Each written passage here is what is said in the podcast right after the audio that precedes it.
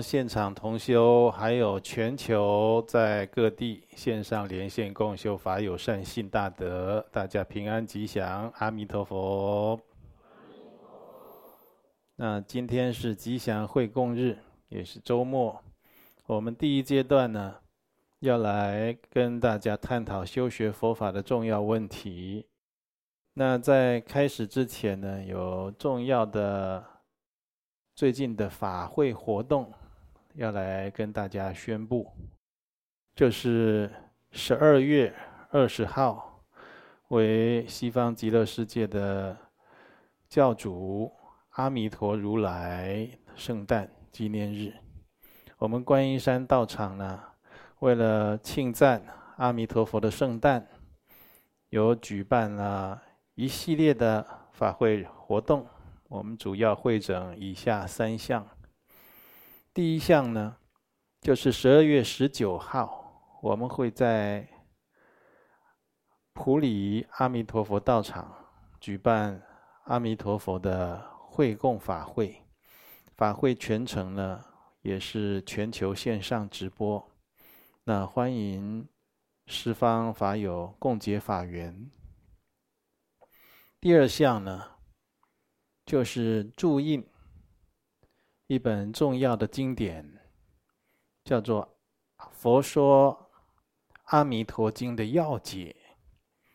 这本《佛说阿弥陀经要解》呢，是明末清初净土宗的九祖偶益大师的著作。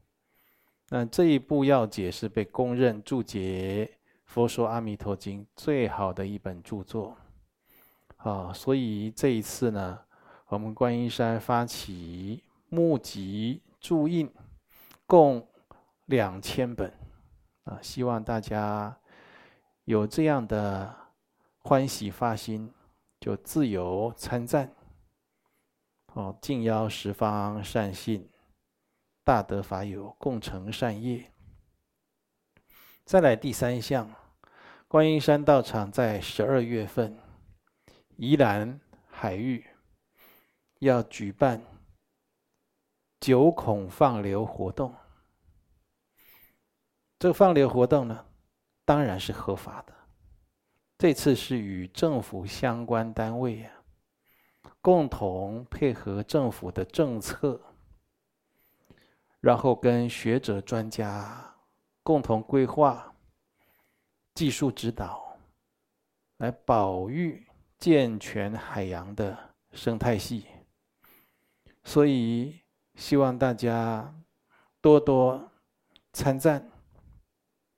那我们放生放流这个九孔呢，大家都听过九孔啊，台湾有一个艺人也叫九孔，但是很多人不一定你真的看过九孔这种海洋生物，对不对？它没有办法自己翻转翻身的了，它就是要附在石头上，哦，才能移动进食。所以，当我们要做放流活动的时候，我们会请专业的潜水员下海协助，将九孔啊放置在礁岩的石缝中，使其顺利附着生长。这是一场非常难得值遇的，哦，跟政府相关机关合法的护生放流活动。有人常常感慨自己今生啊，鱼啊、虾呀、水族吃太多，这方面杀业太重。那我们这一次的水族放流活动啊，那正是你忏悔消业的大好时机了。好，现在开始，要来跟大家探讨修学佛法问题。第一个问题，一位四皈依的陈小姐，三十三岁。陈小姐问道：现代人出现精神上的状况，像是忧郁症、躁郁症、恐慌症，已经。变成普遍性的现象，哦，确实。根据啊统计啊，得到这个忧郁症、躁郁症相关病症的人呢，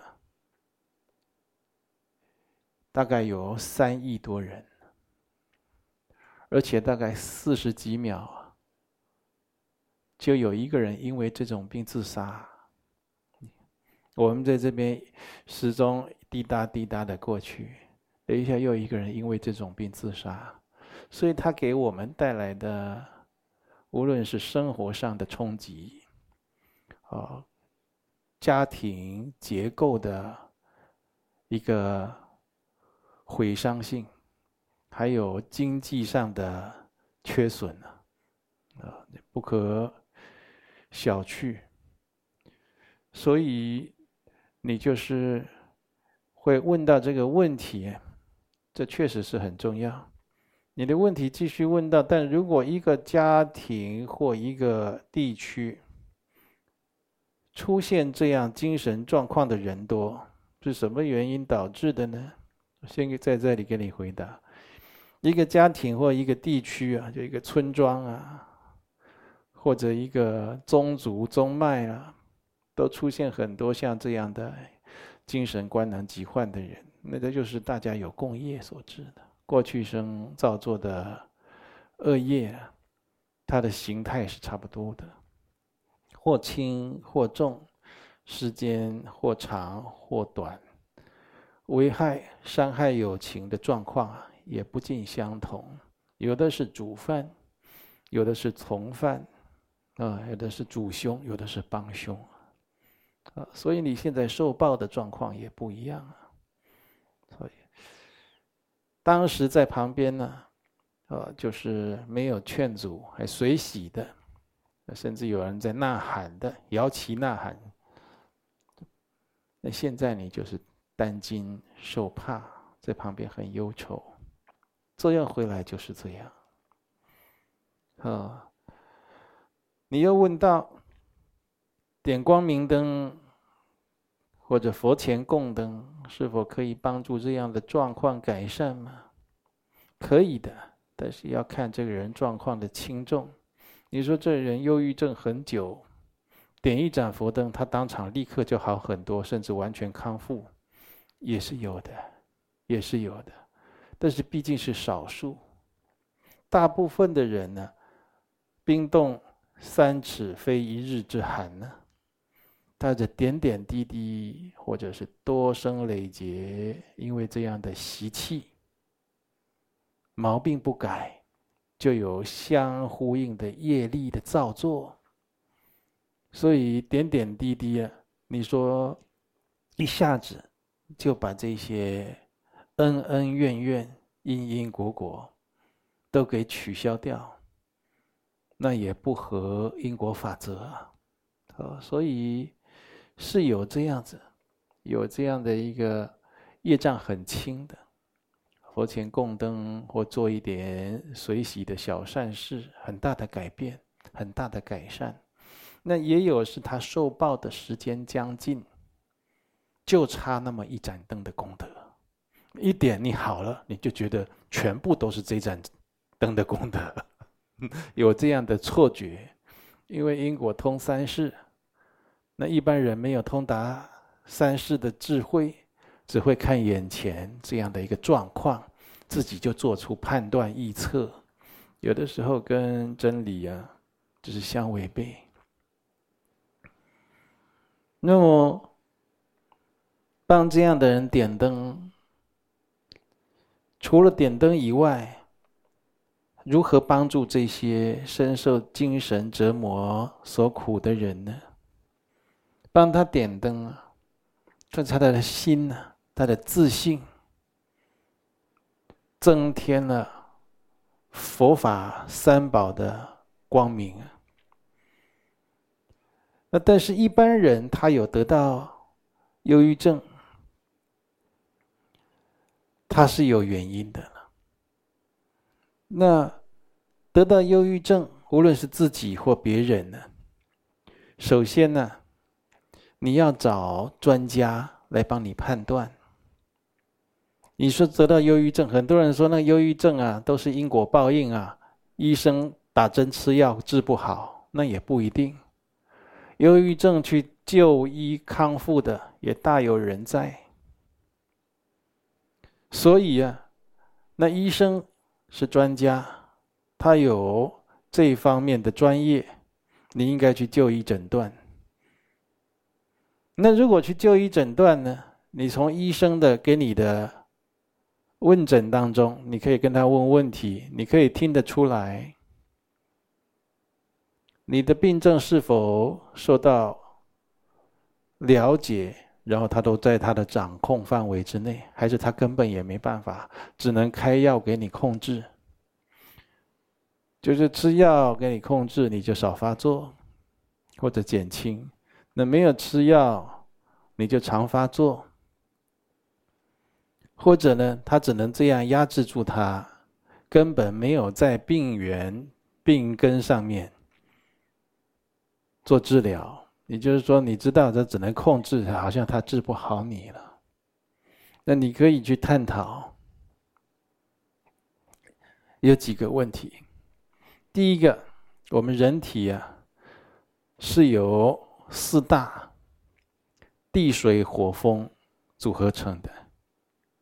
地大呢，包括你的皮肤、肌肉、骨骼；水大呢，就是你的体液、血液、组织液这些液体的；火大是你的体温；风大是你的气息。那就少一个，就很难活了，啊，就活不下去了。所以这四大呀。就是要不能失调。当四大协调的时候，这人看起来是很舒适、很安乐的。啊，就是无病无恼啊。四大一失调啊，就开始会不舒服、焦躁不安，或者萎靡不振、无精打采。啊，甚至有的人丧失心神都有的，严重的就失去生命了。所以你看，你是不是四大失调了？哦，或者是脏腑有病了，或者你的生活作息啊失调。比如你都熬夜、过劳，哦，或者就是思虑过度，想很多，常常啊，这都觉得头啊都热热的，哦，压力都很大。常常啊，都要跟人家针锋相对，郁郁寡欢。那你四大肯定不调，要懂得去。我们都讲安居，安居，要在一个你自己啊友善的环境，你自己觉得很友善的环境，对自己有帮助，能够长养。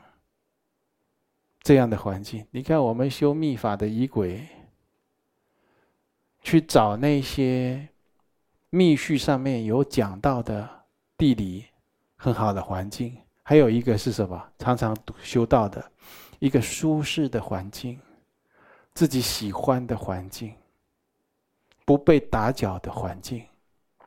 那所以你的工作。还有你住的地方，像有的人，他为什么？他说跟某某同学约，嗯，你说我因为我持戒啊，你也持戒，啊，我们来做室友，一起分担房租，大家一起共修，志同道合。你知道持戒的人，每天如果回到他的家里，看到人家都在犯戒，四大会失调。心里很冲击，然后他还讽刺你两句，你个性都扭曲，真的是会这样。要么他转变你，要么你转变他，要么就是两个人定来定去，打来打去，那个心呐，在那边冲击来冲击去，那你四大就会失调，就不协调。所以就要找那种吉祥的地方去安居去住。哦，住在这里不吵，哦，没有恶邻居，没有人常常要来找我麻烦对付我。那你说呢？这那躺在那边睡睡到太阳都快要下山了，都没有人来找你麻烦，那也不对。这也是四大失条，就是你这个人如果是懈怠。偏差错误，人家要来规劝你，这是如法的，合乎情理的，它能增益你四大协调的，哦，所以你有的人去僧团也好，道场也好，精舍也好，禅堂也好，他就为了让自己的四大协调道业能够增进。所以你看看你是不是不是处在过劳？哦，过度压抑，过度的压力很大，哦，害怕、紧张。你看有有的人，他住的地方闹鬼呀、啊，对不对？他也不搬，他就整天被闹鬼，这样被闹鬼。你你说他四大会协调吗？那没办法。啊，或者他那里就是有噪音。他没有办法好好休息，长期的失眠，四大就失调，你会生病的，有生理病、心理病。所以，也许你的忧郁症、你的抑郁症，呃，或者是躁郁症是这样来的。哦，或者你就是一个从来不运动、偏食。爱吃很油很咸，你看最近又有人哦，新闻媒体又报一个知名人士胰脏癌过世了，对不对？胰脏癌的高危险族群是什么？吃那种过油啊、过咸啊、高糖啊、高热量啊，一下吃很饱很撑，哇，好过瘾这样；一下吃很辣很油。然后在那边挺着那个肚子，躺在那边让它消化。那你你看你那个胰脏它才多大呀？它是不是要一直分泌，一直喷它的那个胰岛素，对不对？你要操死它呀！它刚开始就是要发炎，要让最最然后就生病，然后就长东西了，然后就报废了。很快一下，胰脏癌是成俗称癌症之王了，对不对？一下就走了。所以你就这样过度的使用你的身体，你四大这种失调是自己造成的。你都不运动保养，有的人的年纪大了以后，他也要像说他十八岁的时候他那样的运动。你已经这五六十了，你应该做你合乎你的年龄的运动，对不对？做做体操啊，散步啊，或打一打太极拳啊，啊，这是适度的。不然四大又失调了，所以人一生都要看好自己的色身、假体，还有精神状态，让它保持在协调的状态，保养它，然后善护你的这个身体呀、啊，自身，然后好好的去修行，这是修行的重要一环，是修行的一个基础。很多人学佛修行，觉得说随便呐、啊，有的吃就好了啦，好像讲的好像很超然哦，自己很不重视口腹之欲一样，对不对？所以他常常吃就是乱吃一通，哦，或者就是说什么不要有分别心呢？呃，可是他这个人待人处事特别有分别心，他他在吃东西的时候倒是没有分别心，那有的已经是隔夜不该吃的，有的都长毛的。有的已经酸酸臭臭的，他也是往嘴里塞，这个都修错了，乱修一通，哦，这诸如此类的，我不一一例举了，你自己去查。有的人饮食习惯，哦，他会做八关斋戒，他会断食，让这个肠道啊，好好的去把它净化，你发现这个忧郁症会减轻，甚至康复。哦，甚至那个焦虑会没有。哦，原来从小到大都养成把肚子挤得饱饱的、塞得饱饱的这种习惯呢。所以你要去好好的去观察，你是不是有这些四大不调的原因。再来呢，刚才讲的是身体状况啊比较多，现在主要讲心理状况。你这人思想就是偏差、错误，常常都想一些自私到底的，想一些不友善的，想一些跟道理相违背的。你说世间人没有皈依佛法，他这样子偏差错误，那就是很多啊。而你已经皈依佛法了，皈依三宝，你皈依法就要随顺法呀，要臣服，要臣服在三宝的加持引导之下。所以你有很多的见解想法呀，都跟佛法违背。佛法是跟人性完全相呼应的，完全契合人性。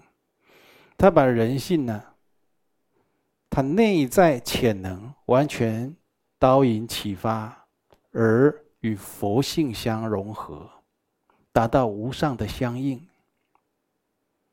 所以一开始你就跟基础佛法有抵触的人。没有办法修高阶的佛法。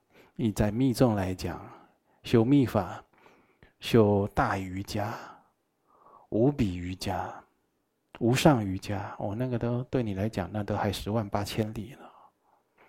为什么？人的心不正，思想偏差错误，都想那些。跟道理违背的事情，已经想成习惯，想成凝固了，那这些真的是找了自己很大的麻烦，把自己变成一种很容易忧郁、很容易躁郁、很容易焦虑、很容易有被害妄想症，常常觉得人家都对我不友善，常常觉得我吃大亏啊，常常觉得不公平。愤世嫉俗，你把自己变成这样的的体质啊，心理状态啊，自己造成的。以上，身体的、心理的，医生都可以帮助到你。专业的啊，心理辅导的人员啊，或者是某一些啊禅修。灵修的人士也许可以帮助到你，只要他有正确的观念，包括修学佛法，他都可以帮助到你。怎么样去静心？怎么样用八正道来引导我们的身心？你看，你皈依法的人，你为什么八正道在你身上没有出现呢？那你怎么皈依法呢？所以皈依戒还是说常都有在守，都常常常犯呢。啊，跟佛法正理常常杠起来，常常矛盾，针锋相对，那个都不叫皈依，啊，那给自己带来很多的困难，给自他带来很多的危害。再来呢，就是因果方面的。前面讲的身体的、精神的、医学的，啊，或者是精神思想的。现在讲因果的，因果方面是什么？你过去给人带来痛苦，现在呢，这个果报成熟了，换你痛苦，所以你没有原因，这冷气也很舒服，吃的也不饱不胀，身体很健康。也不缺钱花，也没有人骂我要伤害我，但是我就犹豫。那为什么？你的业报成熟了，甚至你有因果业报，逃都逃不了的。你就算你你住的那个房间有好几层的钢板打造起来的，那个因果业报也照样作用在你身上，你跑到哪里都一样，你钻到地底下，你也跑逃不过因果业报的。你天上飞再高，你都受因果的限制。那因果的作用都会在你身上显现出来。所以持戒很重要。你现在受苦的时候，应该想到：我相信因果，深信因果。我以前一定做像我现在同等或者超过我现在让人痛苦的事情，在别人身上。我现在要忏悔，而且以后都不敢做。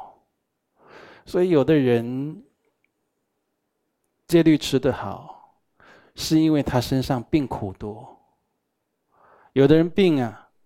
病苦很多，逆境很多，白白的受到这样的病苦，白白的受到这样的逆境，这样人最傻。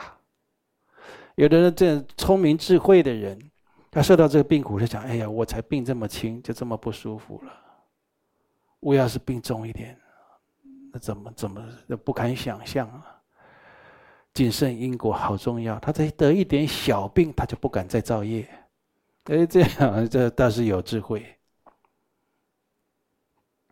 有的人就是大病一场，甚至都九死一生过，他都还没有得到智慧经验，没有得到教训，还是不信因果，还是敢随便乱做的。其实这种就是凸显出他是没有智慧的人啊。哦，所以造作一切的。损人不利己的这种恶业前因呢？哦，他成熟了，你就有这些忧郁、躁郁啊、焦虑、被害妄想，还有一个鬼神干扰。鬼神跟因果有点关系，但是他比较不是这么直接。怎么讲？他是你跟这个鬼神啊，过去是有恩怨的。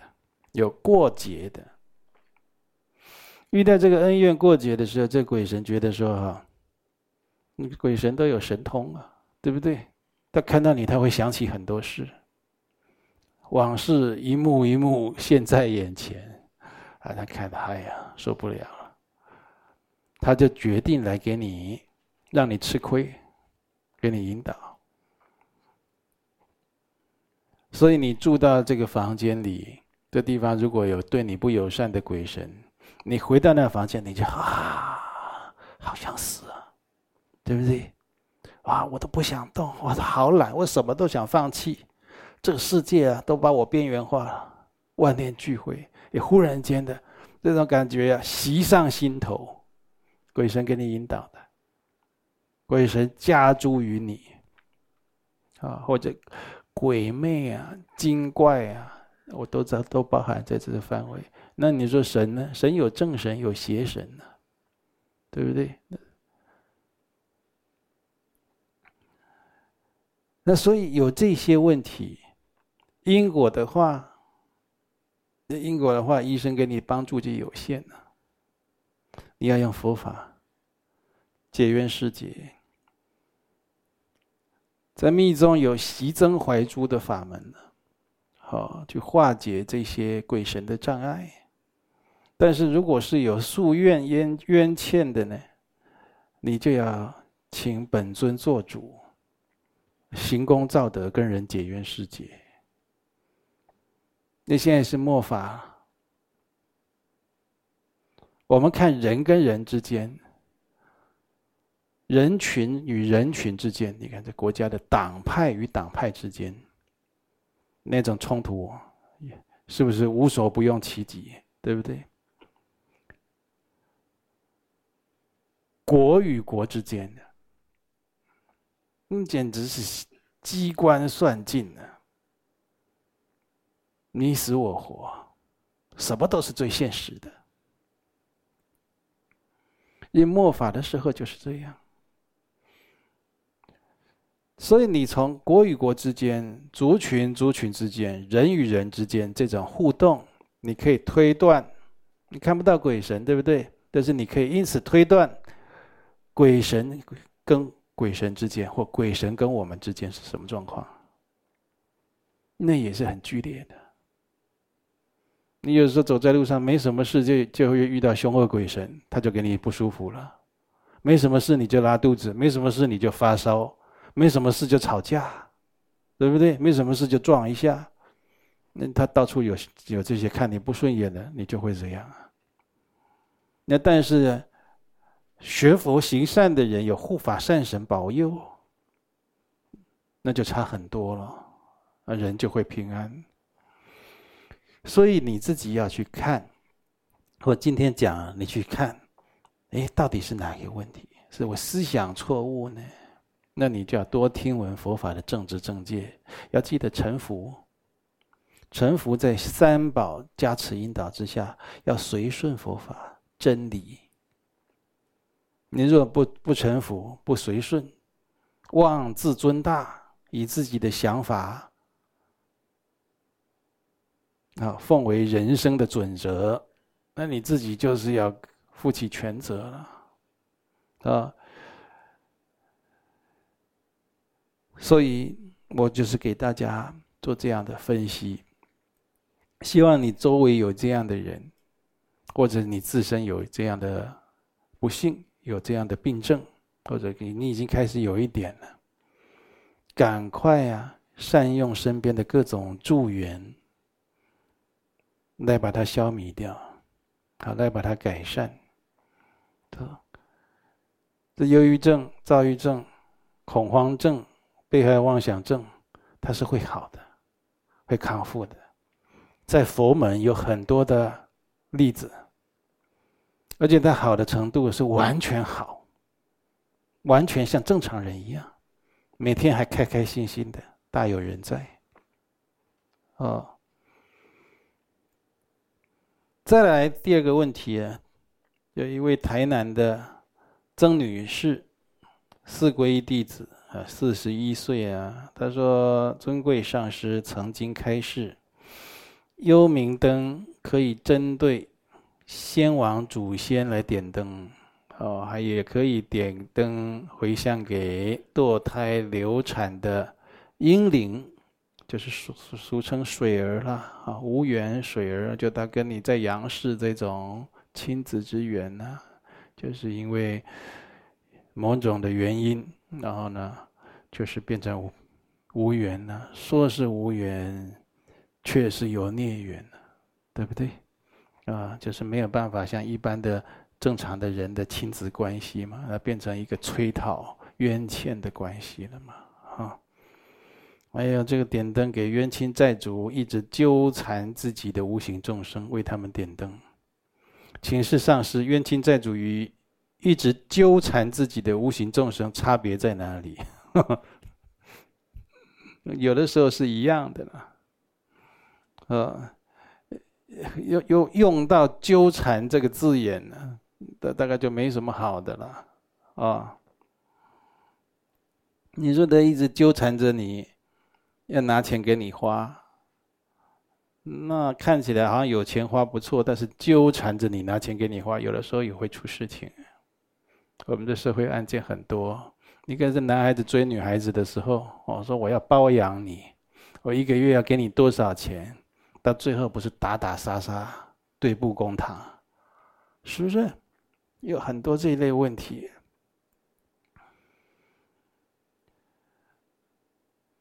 和通说是过去有因缘才成为冤亲债主，才能晋升。为何有不列于冤亲债主之列的无形众生来纠缠呢？一般来纠缠，就是有若干的冤结，你才会用到纠缠这个名词了。那也不是冤亲债主才能近身呢，跟人一样，你要靠近某一位小姐，绝对可以的，对不对？只要她走在街上被你看到，你要靠近她可以，但是你要碰她一下，那后果就不知道了。也许他会说谢谢你，对吧？也许他打幺幺零，怎么知道呢？因为看你跟他的那个姻缘是怎么样的。所以你这个问题大概就是这个，嗯，对这个纠缠自己的无趣众生，还有冤亲债主，冤亲债主有比较短期所报的，他跟你的冤欠是就是比较浅，受报时间比较短，但是也有受报时间短、冤欠很深的哦，哦的形态不同，错综复杂了，一直纠缠着你的呢，那就是。你们过去结这个恩怨的时间比较长，你受报的时间会比较长，所以他就一直纠缠着你，让你生病，哦，纠缠着让你忧郁症，纠缠着让你失眠，哦，纠缠着让你啊家庭不和睦，哦，经济不遂，身体不健康等等的，啊，都有，呃，但是这都叫冤亲债主了。统称都叫冤亲债主，有的就是时间长，有的时间短。我们交朋友也是啊，有的就是交了时间就是老朋友了，对不对？有的就是几天就闹翻了，也有；几分钟就闹翻了，也有啊。呃，都是一样的。再来，彰化田女士，六十八岁，你讲到有亲友生病住院，求医往校。医院通知家属，随时做好准备，也就是这个人病人呢，随时会舍报。亲友家属商讨后，也同意拔管，不再接受急救治疗，请示尊贵上师。这个时候是要接回家里呢，还是留在医院比较好呢？在医院拔管好，还是回家拔管好啊？如果家里有习俗，临终前会把所有的家人亲友找来送最后一程，大家都去送他最后一程，这样比较好吗？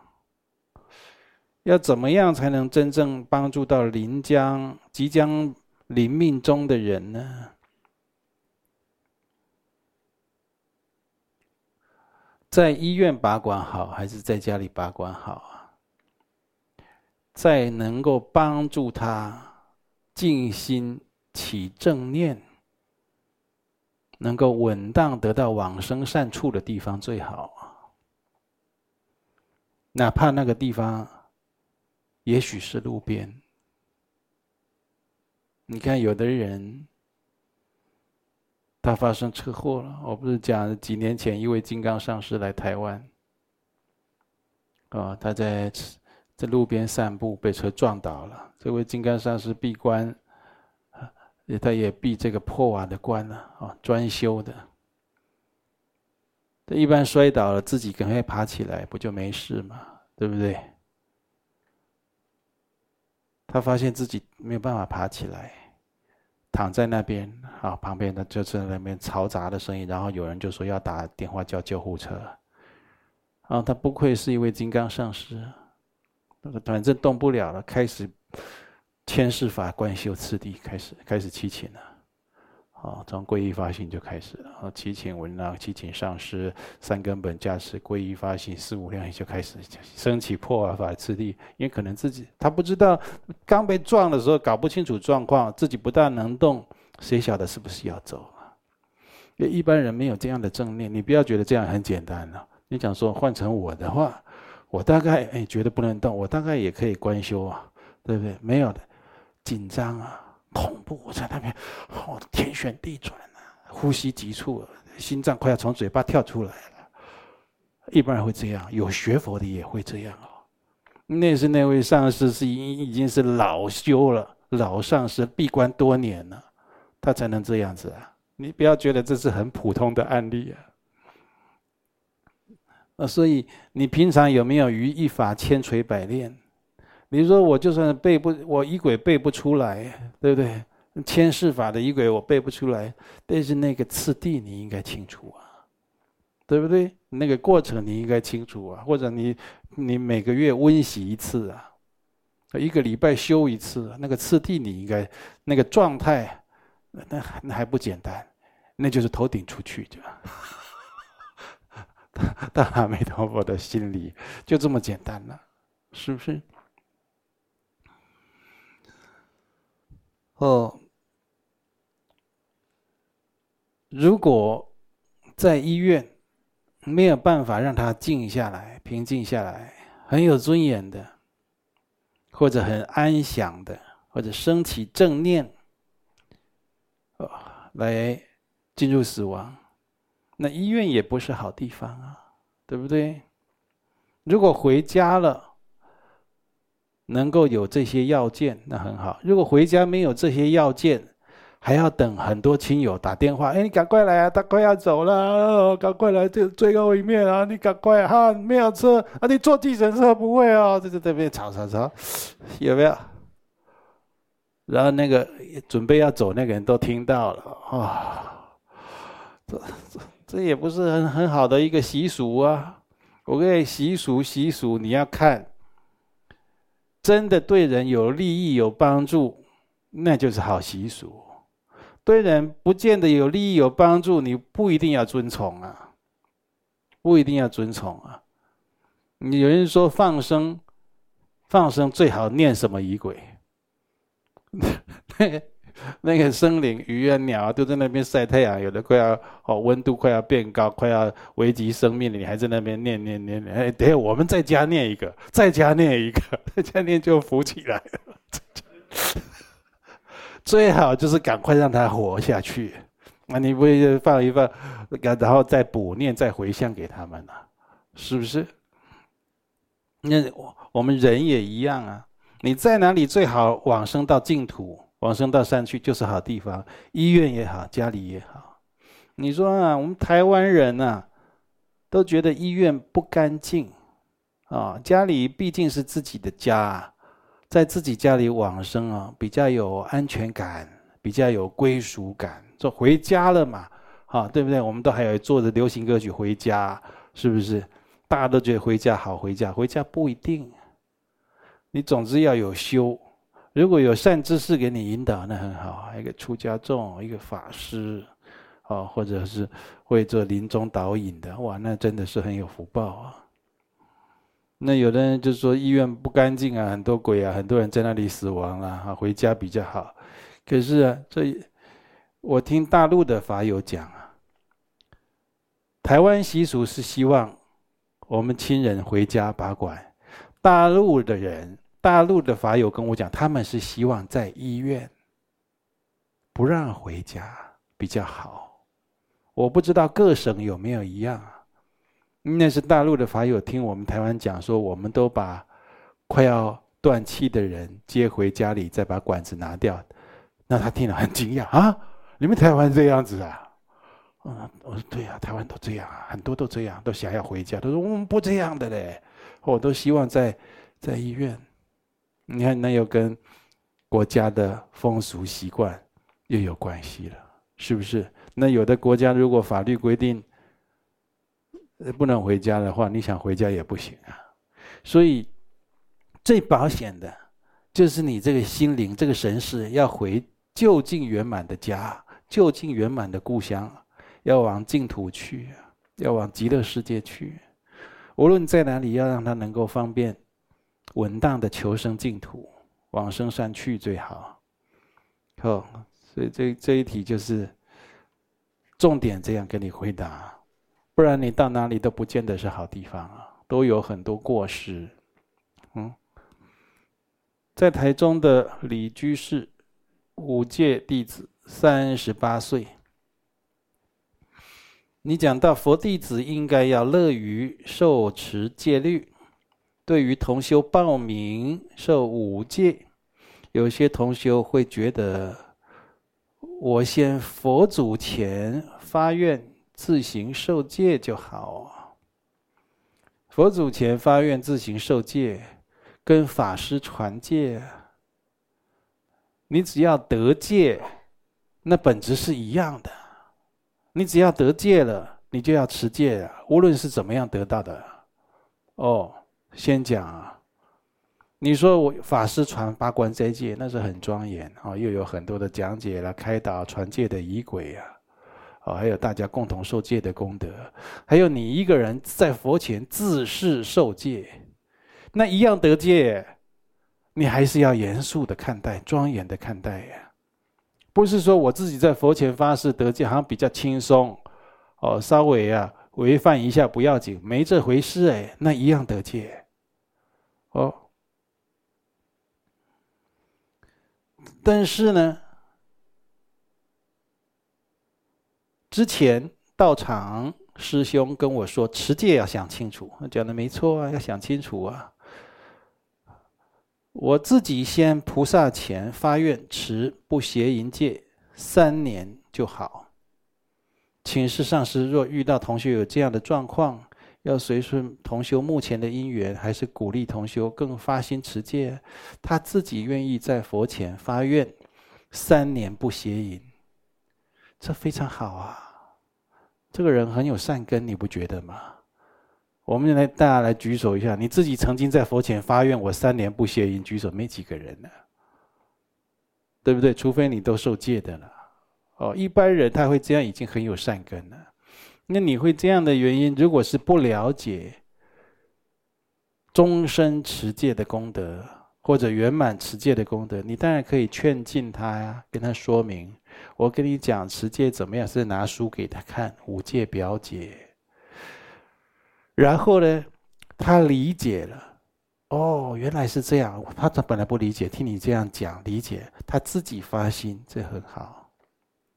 但是你还要看呢，你观察一下，这个人人品呢，道德，是不够的，不行的。哦，人来疯，一头热那种的，哦，一时兴起就要怎样，非常感性，非常情绪化。事过境迁都不认账，他如果人品是这样的，你不要一直鼓励他受戒啊！你说你先学有这个持戒精神，不杀生、不偷盗、不邪淫、不妄语、不饮酒，你自己先平常无论有无正式受戒，你先做好这些啊，这都不抵触的呀。我已经在我们观音山各道场都宣布，每次受戒法会，大家都一直抱怨受戒有功德啊。对不对？是诸佛啊，都因为持戒而成正觉。但是你没有观察，小心有过失啊。他的人品不行，他的讲话不算话，或他不会修行，程度还不到。你说我我愿意持不饮酒戒，可是他的工作是每天都要喝酒，交际应酬的。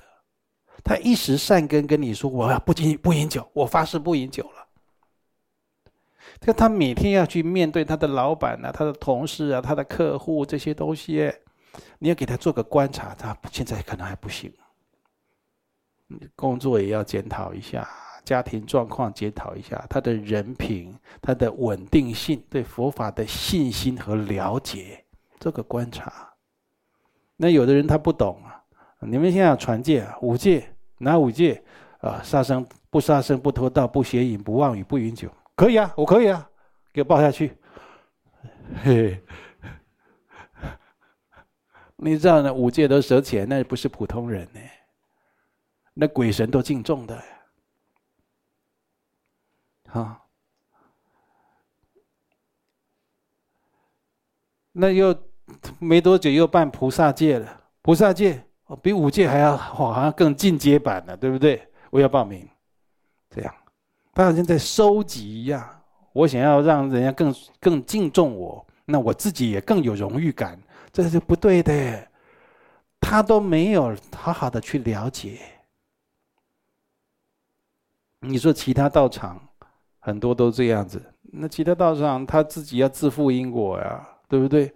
有些人受了菩萨戒，他搞不清楚什么叫菩萨戒的。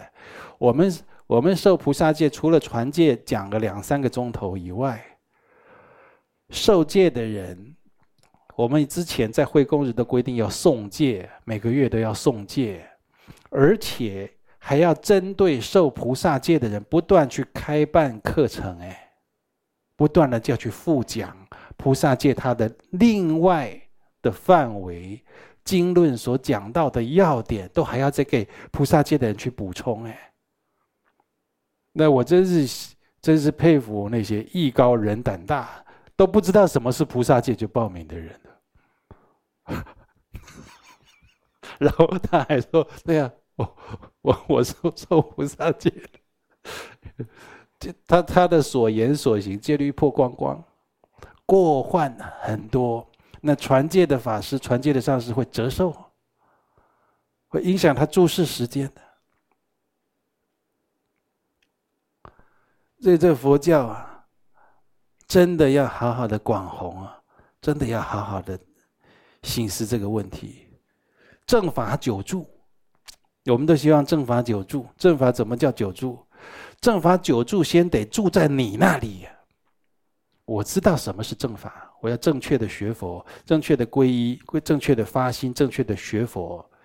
然后别人修不修，别人学不学没关系，正法至少住在我这里，我修。而且因为正法住在我这里，我还因为如理如法的用正法影响了我的家人、亲戚、朋友、眷属，要这样子啊，不是报名参加这个这个仪式表面的一个动作啊，嗯。所以我们很多的密宗的道场在台湾呢，我法会的时候好像人人还可以，平常人都很少，很凋零，然后大家四处跑道场，对不对？为什么？因为根本的基础教育不重视啊，道德教育不重视啊，这都不是真弘法，这个脑袋啊还没有开窍，脑袋开窍不能这样弘法的，那有的时候有很多过失的。啊、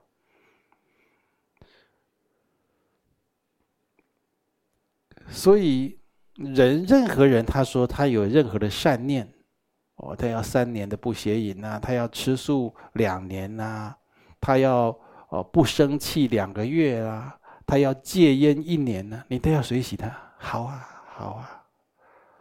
那你说要不要给他加码？劝他加码，劝他加码要让他了解自己发心，记得。让他了解，让他自己发心。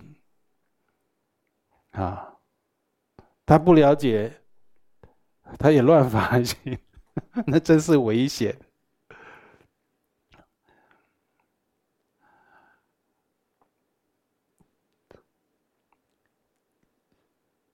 再来，台南何居士菩萨戒二十九岁，你看二十九岁就菩萨戒了。啊，新逢佛菩萨或祖师圣诞，功德增长日，会趁这个时间呢，多向缘众邀约来行善功德，希望缘众呢也能累积广大的功德资粮。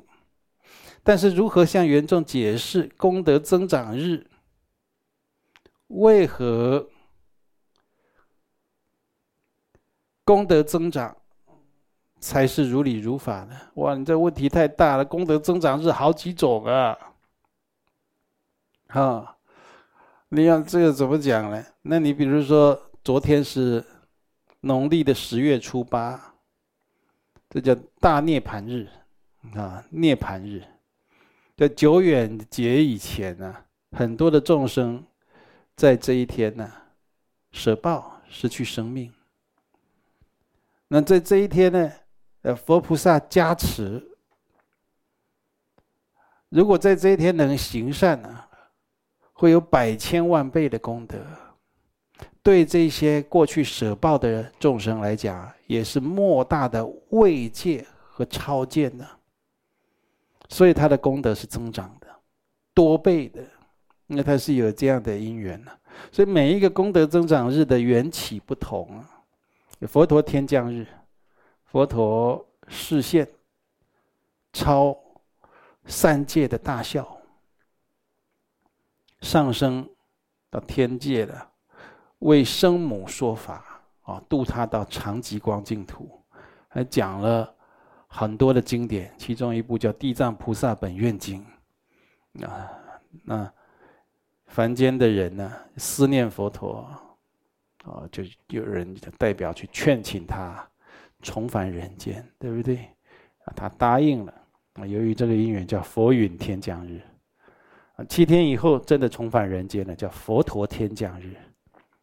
嗯有这样的缘起，所以它是多倍功德的神变日啊，啊，亿万倍功德的神变日啊，所以每一个神变日，它的这个因缘不同，好，所以你就是自己有要去跟原众说，你做一点功课，先了解一下。